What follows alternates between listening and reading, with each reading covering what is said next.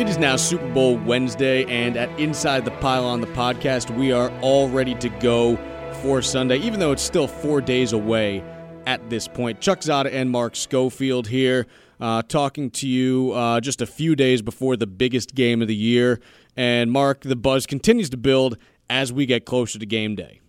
Yeah, and this, you know, it usually happens. Last night, we're recording this Tuesday. Last night was the big media night. NFL decided to move media day to media night and have it be a prime time event.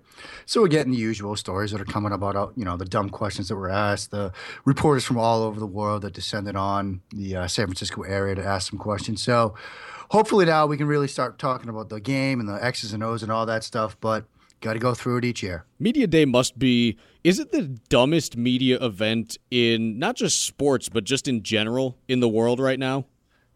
It's pretty close. What was interesting in, from going through the Twitter timeline last night the juxtaposition between Super Bowl media day and all the, all the coverage of the Iowa caucuses was just like two like completely media driven events. It was pretty crazy to try to like scroll through Twitter, but as far as just a one off, I think media day has to be the the top.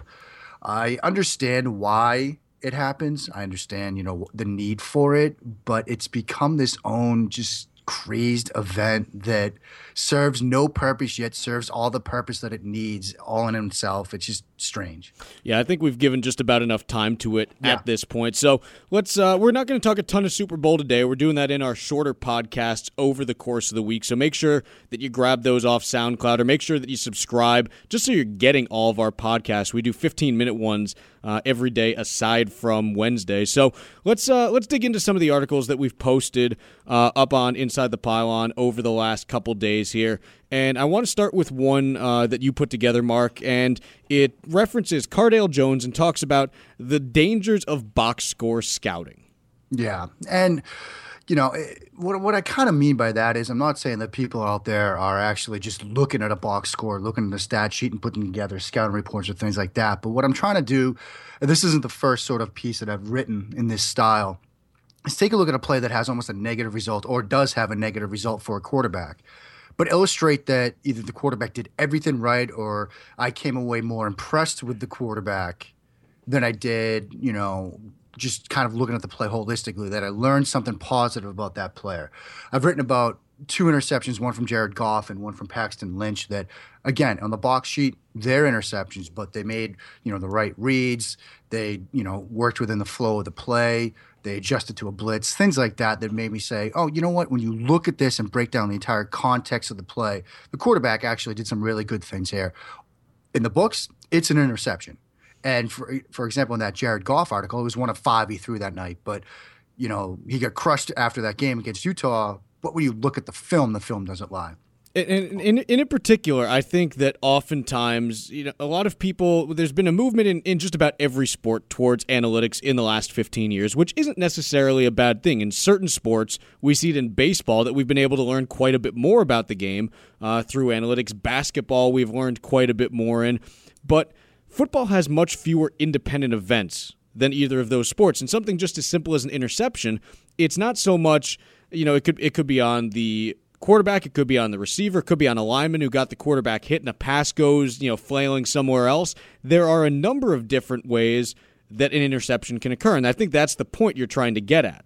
Right. And, you know, sometimes it's as simple a fact as the guys on the other side of the ball are really good too. You know, and you can do just about everything right and make a pretty good throw, make the right read, but the guy breaks on it extremely well because he's a very talented defensive back. The article that we're really talking about here, this Cardale Jones piece, and I've really just started to dig into Cardale Jones this week. I'm going to really start digging into some of the underclassmen that are coming out, having spent most of my past couple of weeks looking at the Senior Bowl quarterbacks.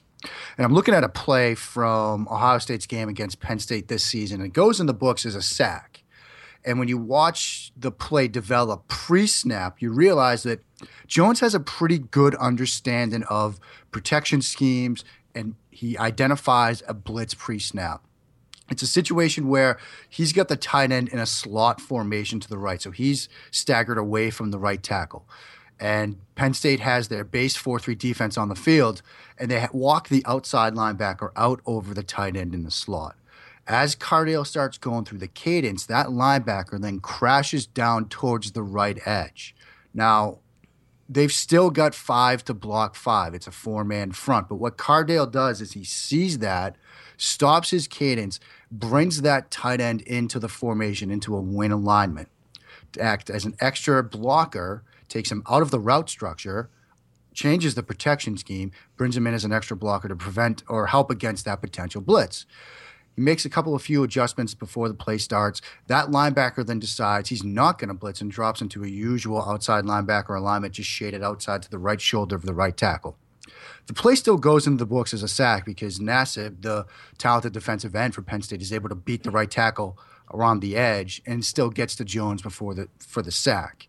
Now, if you look at that play just from the snap, to the end of the play to the sack, you might think, oh, he needs to get out, get rid of it quicker. He needs to, you know, break the pocket. He needs to do something else. But that's okay.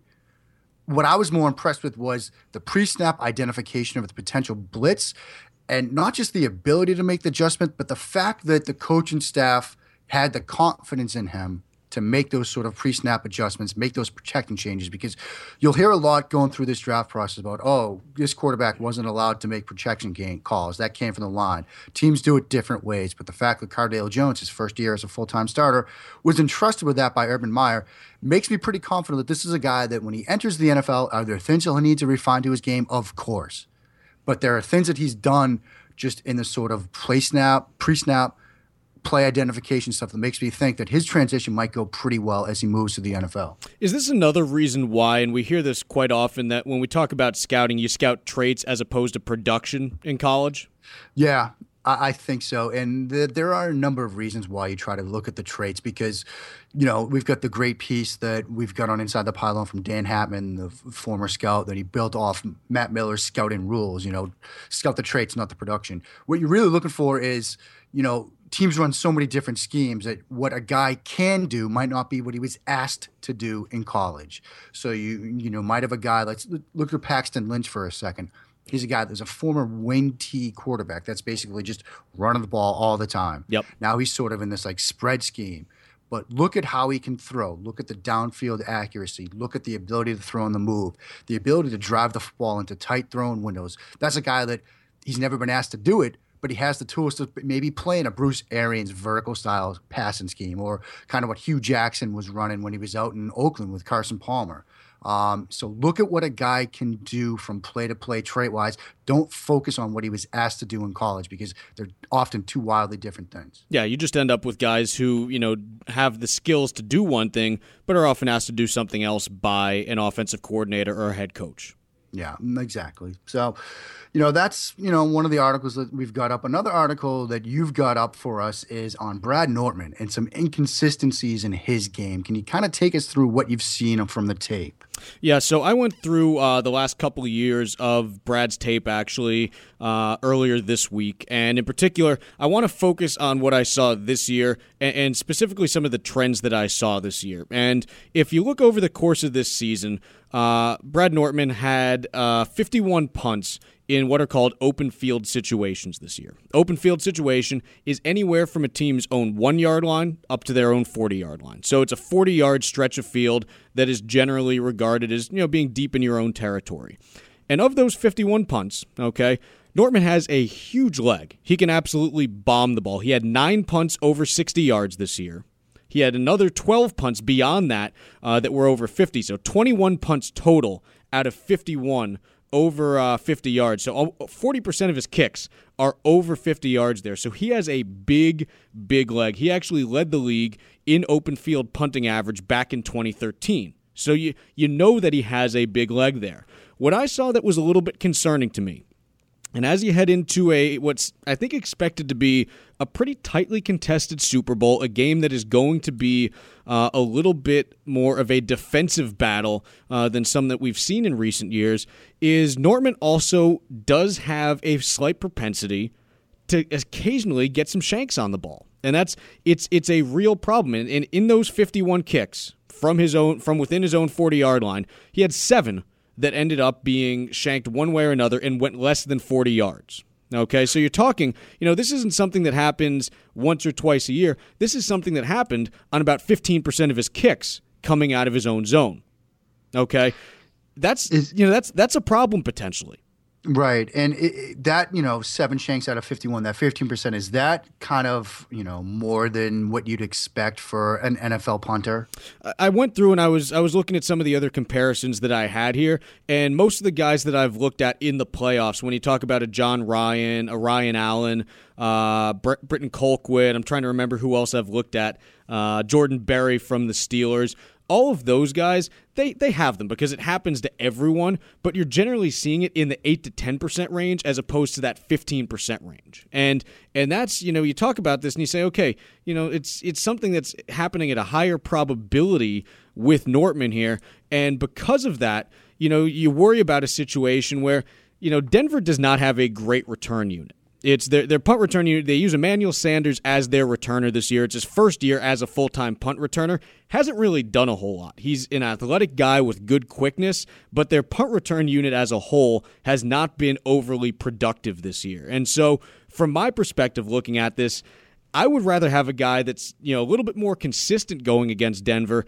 just because I don't think they're a huge threat. But if all you do, if, if you have a kick that only goes 36, 37 yards from your own 10 yard line, all of a sudden you're setting up Peyton Manning with a short field, which, as we saw against New England, is something that he can work with to either get a field goal or a touchdown as opposed to having to drive the ball 60, 70, 80 yards. Now, if you're Gary Kubiak, if you're Denver's special team coach and you're sitting here and you're doing what you should be listening to the Inside the Pylon podcast instead of getting ready for the Super Bowl, and you hear about that inconsistency, do you think, you know, maybe instead of setting up returns, we're going to bring pressure, we're going to bring some punt blocks, maybe make him speed up his steps or something to maybe take advantage of that and force him into one of those inconsistent punts? So, Carolina back in uh, 2014, during the 2014 season, they actually had two punts that were blocked during that season. They didn't have any this year. They cleaned up their protection. I watched uh, just about every kick. I only saw out of, I think they had 71 punts this year. They only had two that had any sort of real pressure on Nortman. So it wasn't due to pressure uh, that, you know, these kicks were ending up off to the side and shorter than you'd like. And the other thing I want to add there, uh, Nortman's hang time on his on his kicks that traveled uh, the distance that you'd like to see from that zone was 4.64 seconds. When he was shanking the ball off to the side, that hang time was down to around 4.3 seconds, which is still not bad by NFL standards, but it clearly shows you that he's not making great contact with the ball. It's not a case where it's just a you know directional kick that goes out of bounds. It shows you that there's you know less force that's going into that ball uh, when it's all said and done there. So if I'm Denver special teams, I probably do try to bring a little bit more pressure. I don't expect to get much off it necessarily just because you know, blocked punts are so rare just to begin with. It's it's not something that you see awfully frequently. It's something typically, you know, there's maybe 10 to 12 in an entire NFL season. So it's not something that is a regular occurrence, but maybe you do bring a little bit of extra pressure and say, look, we're only going to get 4 to 5 yards per return anyways. Maybe we just sacrifice that and say, let's go for broke and see if we can end up, uh, you know, rattling uh, Nortman a little bit. Maybe you do. Yeah, because I mean, you know, it's not a situ. It's almost a situation where you don't even care if you get home or not. But if you can force him into one of those, you know, sort of shanked kicks that only goes about thirty yards and gets you a short field, that's probably worth it. Exactly, and and, uh, and on the other side, you know, you talk about the punter for the Broncos, Britton Colquitt, who has been absolutely tremendous pretty much the last eight to nine weeks going back into the regular season. Uh, has been incredibly good with his directional game, very consistent. Doesn't have the leg that Nortman does. Typically, only averages around three, uh, four point three seven seconds uh, of hang time, but great directional punter and uh, a guy who I just think is a little bit more consistent at this point. and that's the uh, you know that's the guy that I'd like to see uh, more than Nortman if I were, you know, on a team out there. But uh, let's go to our guest for the day. We are joined now by Jeff Risdon from RealGM.com. You can also follow him at Jeff Risdon on Twitter. One of my favorite Twitter follows, by the way. And Jeff, you are back safely from Mobile. I am. Yeah, I, it's great to come on and, and, hear you talking about punters. I knew it. I knew it. yeah, it's a pretty much a given. Jeff, I'm the most predictable guy ever. I mean, it's it's pretty much I'm the one who was sitting in the stands in Mobile with a stopwatch out clocking hang time. So let's uh let's talk. Hey, can, I, can I tell you a quick story about that? Yeah. one of my one of my first Senior Bowls down there. Uh, I saw um, uh, Tom Morstead when he was at SMU came down he was having kids sit in the seats, like up in the stands, and punting the ball to them, like telling them where he was going to kick it to and nailing it. And I thought, wow, that's really, really cool. It's one of my favorite Senior Bowl experiences was watching Tom Morstead do that.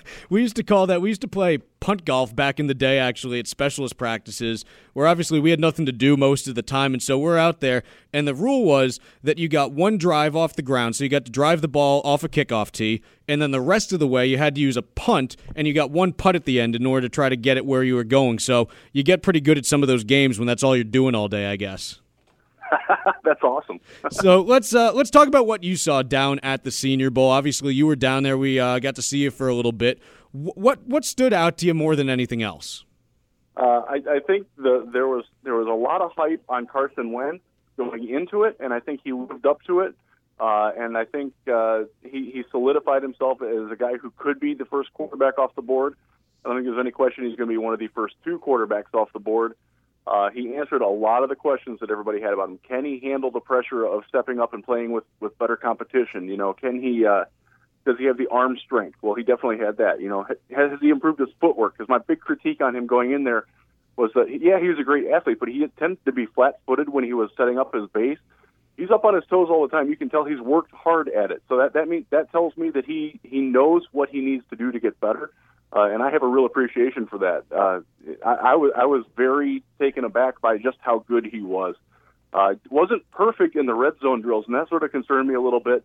But then again, that is more a drill for the wide receivers against the cornerbacks than it is for the quarterbacks. But yeah, there's still some work there. I, I don't want him starting week one next fall. But uh, I said it when I was on at the Shrine game. I had an NFL personnel guy tell me that if he lit it up at the Senior Bowl, he was going to be a top five pick. Well, he's definitely a top five pick. I don't think there's any question about that anymore. Jeff, not to sidetrack it too much from the Senior Bowl, um, but is there a quarterback in this class that you would be comfortable seeing start Week One? The only guy I can think of is Connor Cook. Uh, yeah. and my opinion is Connor Cook you know, I, I've seen him play live. I, I've seen just about every snap of his. I think I missed one Michigan State game in the last two years. Uh, I think he has a finite ceiling that is probably not quite what Kirk Cousins' ceiling is with Washington. Right. Uh, and if you're okay with that as your starting quarterback, you know, if you want to build around that with, with solid weapons, Connor Cook can probably handle starting next year for you. But beyond that, I don't really want any of these guys starting. You know, Paxton Lynch, he's still my favorite quarterback in this draft. I don't want him to play next year. I don't think he's ready at all. You know, I, I want to see a lot of development go on. And unfortunately, you know, we, we've seen this like with Jacksonville with Blake Bortles. You know, he was supposed to sit his entire rookie season. It just didn't happen. You know, these guys because they're drafted so high, they do get rushed in. So it, it's going to be a tough one because uh, all these guys need work. Goff out of California has a really high ceiling. I, I, I think he probably has a higher ceiling than, than Lynch or Wentz. But at the same time, I, I see a lot of things with him that man, there's there's some real cause for concern. If if you're playing him next year, he's going to lead the league in interceptions, even if he only plays ten games. So right. yeah, there's I, I don't want anybody playing next year, really. Jeff, when we uh, take a look at this draft, uh, it's it's a draft that appears to be stronger uh, in top end talent on the defensive side of the ball than on offense. Where do you see, or what did you see last week in terms of players that stood out on uh, defense here? Oh man, the defensive line, they're loaded. I mean, you're looking at guys like like Austin Johnson out of Penn State. This is a guy.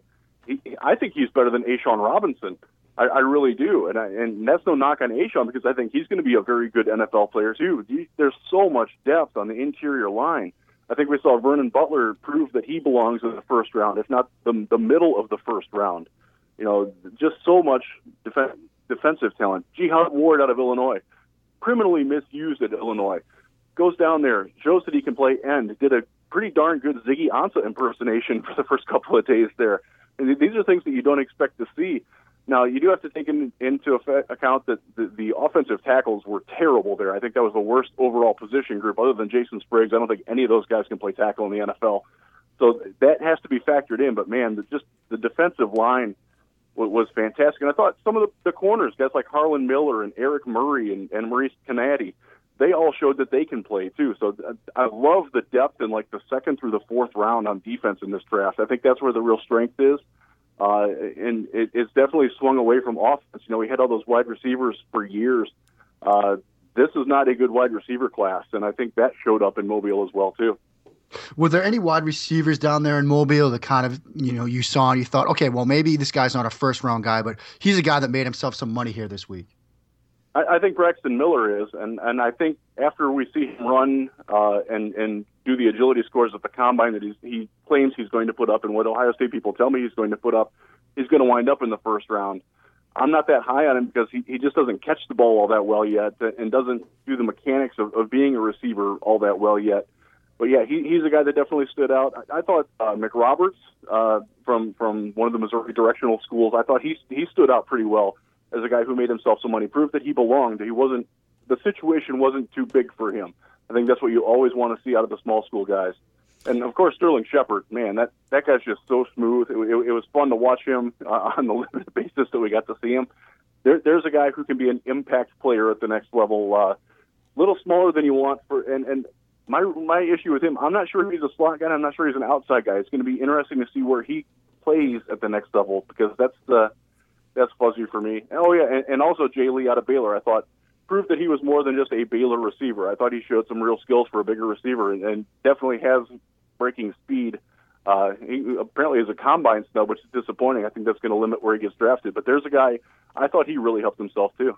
Jeff, a guy that uh, Mark and I had talked about over the last week or so is uh, fullback from uh, Northwestern, Dan Vitale, who impressed both Mark and myself in receiving drills, but a little bit undersized by modern tight end standards and fullbacks being phased out of a lot of teams' offenses.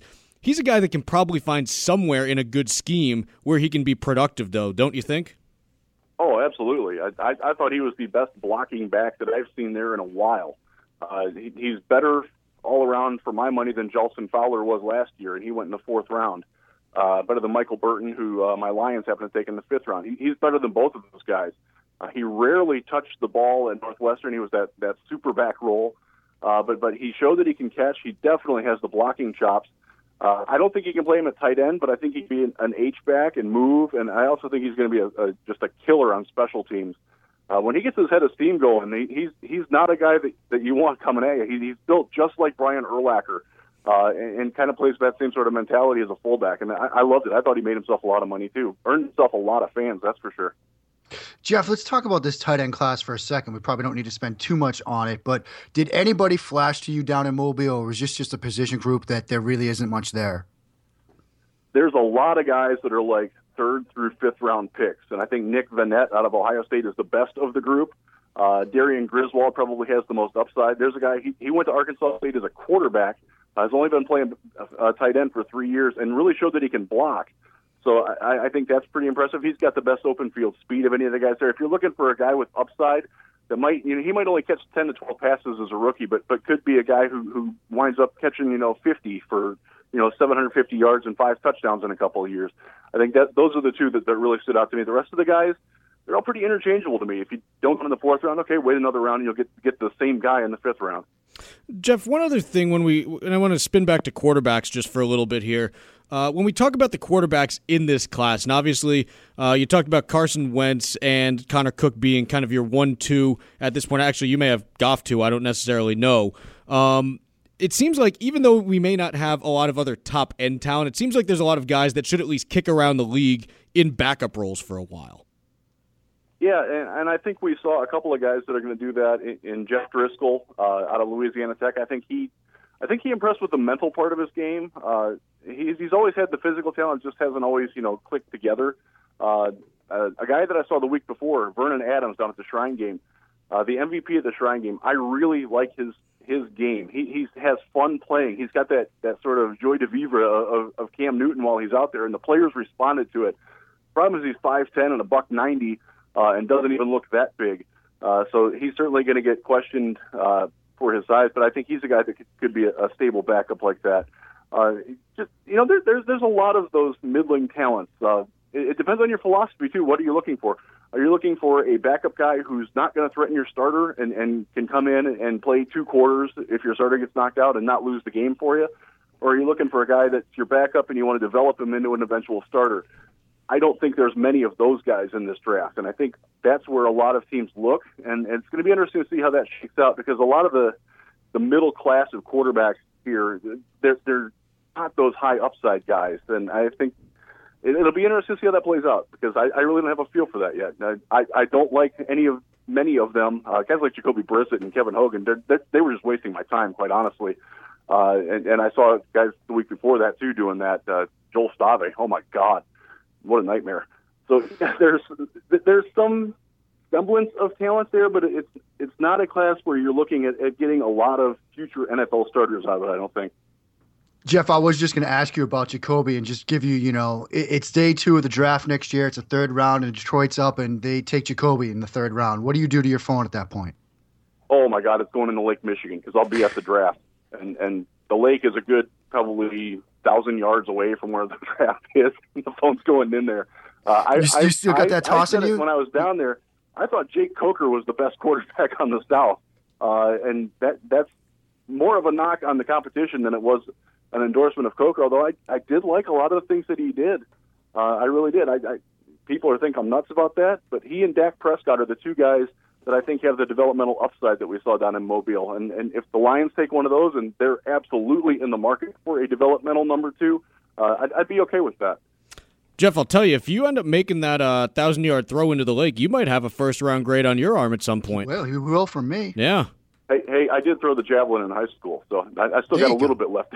Teddy Bradshaw, there you go. Not bad at all. Jeff, I appreciate you joining us today. We'll catch up soon, all right? Sounds great. Thanks, guys. All right. Jeff Risdon from RealGM.com. You can also follow him on Twitter at Jeff Risdon and always love talking to him. He pretty much tells you exactly, you know, exactly what he thinks about just about every prospect. Oh, that's exactly right. Jeff's a great guy. Definitely follow him. It was great to meet him. Um, he was his ninth year down in Mobile. We need to start calling him the mayor of Mobile, man. Yeah, we really do, don't we? Yeah, we, we do. We do. Let's uh, let's dig into the ITP glossary here with the term that has kind of been buzzing around a lot the last couple days uh, because of uh, you know something that we ran on Bryan Stork uh, from the AFC Championship game, and that's the concept uh, of a silent count. And I think it's something that you know a lot of people are confused about. How does it work? Mark, you were a quarterback on one end of that exchange. Tell us a little bit about it. Right. There's a couple of different ways that a team can do a silent count. I mean, first of all, the reason that you use it 95% of the time is crowd noise. Um, you're in a hostile environment, you're playing in Arrowhead Stadium out in Denver, places like that, where you can't hear the signals, even if you're standing next to the quarterback. It's just that loud. So you use what's called a silent count. Um, rather than, you know, saying on hut or on the second hut or whatever, there's going to be some sort of nonverbal motion or cue that the ball is about to be snapped. Teams can do it in a lot of different ways. Let's take when you're under center. There are ways that you can do it sometimes with a nudge from the quarterback to the backside of the center that he's ready to take the snap. And then there will be either a nod or a twist of the head that you'll see from the center um, to signal to the rest of the offensive players that the ball is about to be snapped. Sometimes it's a head nod up and down, sometimes it's a twist to the left and then back ahead. But there are ways that you can do it that way. When the quarterback's in shotgun, it's obviously a little bit tougher for him to indicate to the center that he's ready. So sometimes it's a lift of the leg. The center will be have his head between the legs. He'll look back. He'll see the lift. Then he'll pick his head up, ball gets snapped. Sometimes they don't task the center with looking for that. They ask a guard to do that. So a, the right guard or the left guard, they'll be looking back at the quarterback. They'll get the signal that the quarterback's ready. He'll then tap the center. Then it's time to snap the football. Now, the issue with the Stork piece that Phil Kibbe, who did a great job on the article for InsideThePylon.com, I would implore people to read it the issue was not so much that Bryan Stork in that game against Denver was using the head bob, it was that there was absolutely no variety in it. You need to change it up at least once or twice because by late second quarter, Denver's defensive ends were just gunning off the head bob. They knew it was just up and down and time to go. So they were getting great starts off the edges against those tackles. And when you've got fast guys like Demarcus Ware getting a head start, it makes it just that much tougher to block them. And this is an issue that for Stork and for this New England offense dates back to last season when they had that horrible Monday night game against Kansas City in Arrowhead. There was a, a head bob like this. Tamba Hali got a head start, got a strip sack of Brady, and I I wrote about it at that time and just said that they got to change it up a little bit. And they didn't change it up. So this wasn't an issue. And, you know, there's been some talk on the Twitter timeline that, oh, you know, we don't know what a silent count is, or, you know, we're just discovering a silent cadence and we're saying that he was tipping him off. No, what we're really talking about, what Phil did a great job illustrating was this was just an indication that they were running the silent count and they just didn't vary it enough. Even if you do it just once or twice, draw an offside penalty, it'll slow it down a little bit. It's a problem with playing on the road and you know, when you think back to week 16 and 17 when New England didn't close out those games and win home field advantage, this is one way in which it reared its head.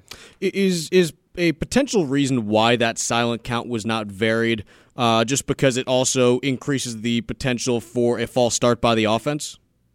That's one reason. I mean, I don't know exactly how the decisions get made from New England, like to you know who decides the snap count. Is it a call from the sidelines? I, I'm assuming it's Tom Brady. I don't know if it's just familiarity. I don't know if it's just the speed of the game and everything's flying around you. You're just going what you're comfortable with. I don't know if that's it. They were worried about, you know, it's first and 10 and you're pinned in your own end zone, near your own end zone, near your own goal line. Then you get an offsides penalty. It's now first and 15, and that already raucous crowd is just that much more amped up for that next play. I don't know. But for whatever reason, it wasn't done. You would expect it to at least get changed at least once by somebody the change wasn't made, the variety wasn't there, and it paid off for Denver in a big way. Yeah, I mean, as you can see, you saw the pressure that Denver was able to bring off the edge, and uh, definitely was a major factor in that game. Let's. Uh, we've got about six, seven, eight minutes left. Who knows? We've got plenty of time left, I guess.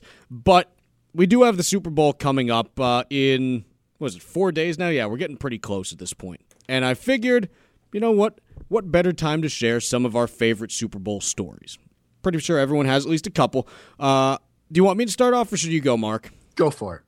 All right, I'm going to tell one. This is a tough one for me to tell, actually. I was down and I was living in New York at the time. It was the uh, winter of 07 into 2008. Okay, so we're talking uh, Super Bowl 42 here. And I'm someone I grew up just outside Boston, and especially at that point in my life, I mean, we're talking just rabid Patriots fan there. It's you know, I was, you know, I'm I'm literally I'm all jacked up. You have an undefeated team, you're ready to go, you're feeling great about yourself, and you're in New York City playing the Giants. And so I'm sitting there, I'm like, this is the best opportunity in the world potentially. And so I go out, I buy a brand new Randy Moss jersey. I'm, you know, all decked out, I'm ready to go. And I was living at the time with uh, one of my buddies. We were living downtown, actually, kind of just south of Midtown. We were at 32nd and actually maybe 36th and 6th, I think it was. But we went all the way uptown uh, to watch the game. We went to 97th and Amsterdam, all the way up on the Upper West Side. If you don't know New York well, it's about, I would say, probably six miles, maybe between five and seven miles, somewhere in that ballpark. Halftime of the game, Mark, my buddy who's a Giants fan says, and keep in mind, the Patriots are up 7 3 at this point. Buddy who's a Giants fan says, Chuck, if the Giants win this game, we're going to stop at every bar on the way home and, and get a drink there. And of course, you know, I'm, I've already had a couple beers, maybe a couple more than that. And I'm sitting there going, yeah, we're up 7 to 3. Why not? Let's load it up. We'll be fine here. Well, of course, you know, David Tyree happens and you know my world kind of implodes on me that night. It's generally you know regarded as I think probably one of the bottom five nights of my life to that point at least, and we have to start walking back down to our place because I you know I'm, I'm not gonna you know renege on a bet. You got to pull through there. Right. So we start walking back. I'm wearing a Randy Moss jersey, walking down you know Seventh Avenue in New York City. I'm getting stuff thrown at me from cabs. I got people yelling at me. I got people, you know, saying things I can't even say. Like, even though we're not on the radio here, I just don't want to say them because they're generally awful things. And I'm sitting there, you know, for the first couple blocks, I'm like, oh, we just need to get to a bar so that we can, you know, get out of here or something. We'll go to one bar and call it a night. So we go into the first bar that we see.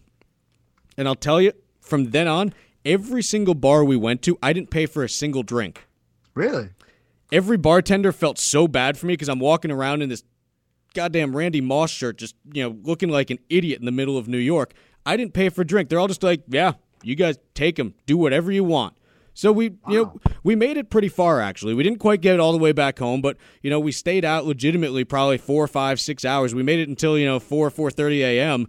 And it was not the most fun I ever had the next day at work. But let me tell you, it turned out a lot better than I thought it was going to. You know, because I was kind of expecting the worst, and on the street it was bad. But once you got into the bars, it was absolutely outstanding. Uh, you know, definitely had to uh, pound a couple Advil and a, a, few gallons of water the next day, but pretty good time all in all. Pretty good wow. time. What, what about nice. you? What, what, what do you got? Um, I I got time for two quick ones. How about that? Yeah, let's do it. We'll start with more of a kind of happier one. It's that's and again, you know, Chuck and I are both Patriots fans at the core, so these are going to involve around you know Patriots games. But we'll start with Super Bowl Thirty Six that went over the Rams, and that was my final year of law school, and you know that was kind of a wacky ride as Patriots fans. You know, uh, the Brady Bledsoe thing is you know never saw that Super Bowl run coming, and so my team's in the Super Bowl, so did what most people do when you're in law school. You throw a big house party. So we had lots of people there, lots of food. We had like a six foot sub delivered. It, it was a fun time. And when Vinatieri splits the uprights, we got a crowd full of people downstairs. I know exactly what I need to do at that moment, and that is get to my laptop and start ordering merchandise. Thought you were going to say tweeting. No, this is twi- pre-Twitter. This is yeah. Twitter, man. I'm an old, old guy. So I get to the laptop. I get on NFL.com and I'm like throwing stuff in the cart and I'm trying to like buy it. And again, we this was a party situation. My team just won the Super Bowl that I never expected to see. Um, so I've had a couple of adult beverages, and I'm struggling doing it. I mean, the struggle is real, and I a- asks for some help. So the woman I'm dating at the uh, who I was dating at Wait, the time, you you couldn't my wife. you couldn't type your order in. No, just wait for a second, okay? I ask her for some help, and she comes upstairs. She's like, "Why do you want seven Rams Super Bowl champion hats?" I had dumped seven Rams hats into my shopping cart. Thank God. I mean, were they discounted at all- least? they were still full price. I say this all the time. I am the luckiest man on earth, and that's just one of eight million examples of her stopping me from doing something extremely stupid. Yeah, that would So- have that would have been a tough day when you uh, got that package Yeah, and you're sitting there that- going, "What, what am I did doing with this?" $300 on Rams hats. What, so that's one. The other quick story is that Super Bowl you were just talking about. I was working for a law, a law firm at the time, and the senior partner I was working for was a Giants fan. So you can imagine. I get into off work that Monday, that next morning, and I get called into the conference room to talk about a case. And it's like, you know, 905. I'm not in the best mood to begin with. I barely slept that night because of that loss. And I walk into the conference room and I went straight from reception, didn't even stop at my office. And I think this was by design because I go in and the other senior partner's there and he's like, Oh, um, I didn't need, really need to see you about it. It's no big deal. Just go about your day. I come back to my office and my entire office is in Giants decor. Like everything. We're talking like towels, bedspreads. It is just like Giants, everything just covered everywhere. It's like your worst nightmare. it really was like after the night that I'd had and seeing all that and how they lost that game, uh, it just miserable, miserable. Was this the was deserved. this this this was the day you decided to stop being a lawyer? I'm guessing. No, I took a lot more losses before I finally gave up the ghost there. But this was this probably started me down that path. Yeah, it's it's that's a uh, pretty traumatic experience. I think everyone will agree on that.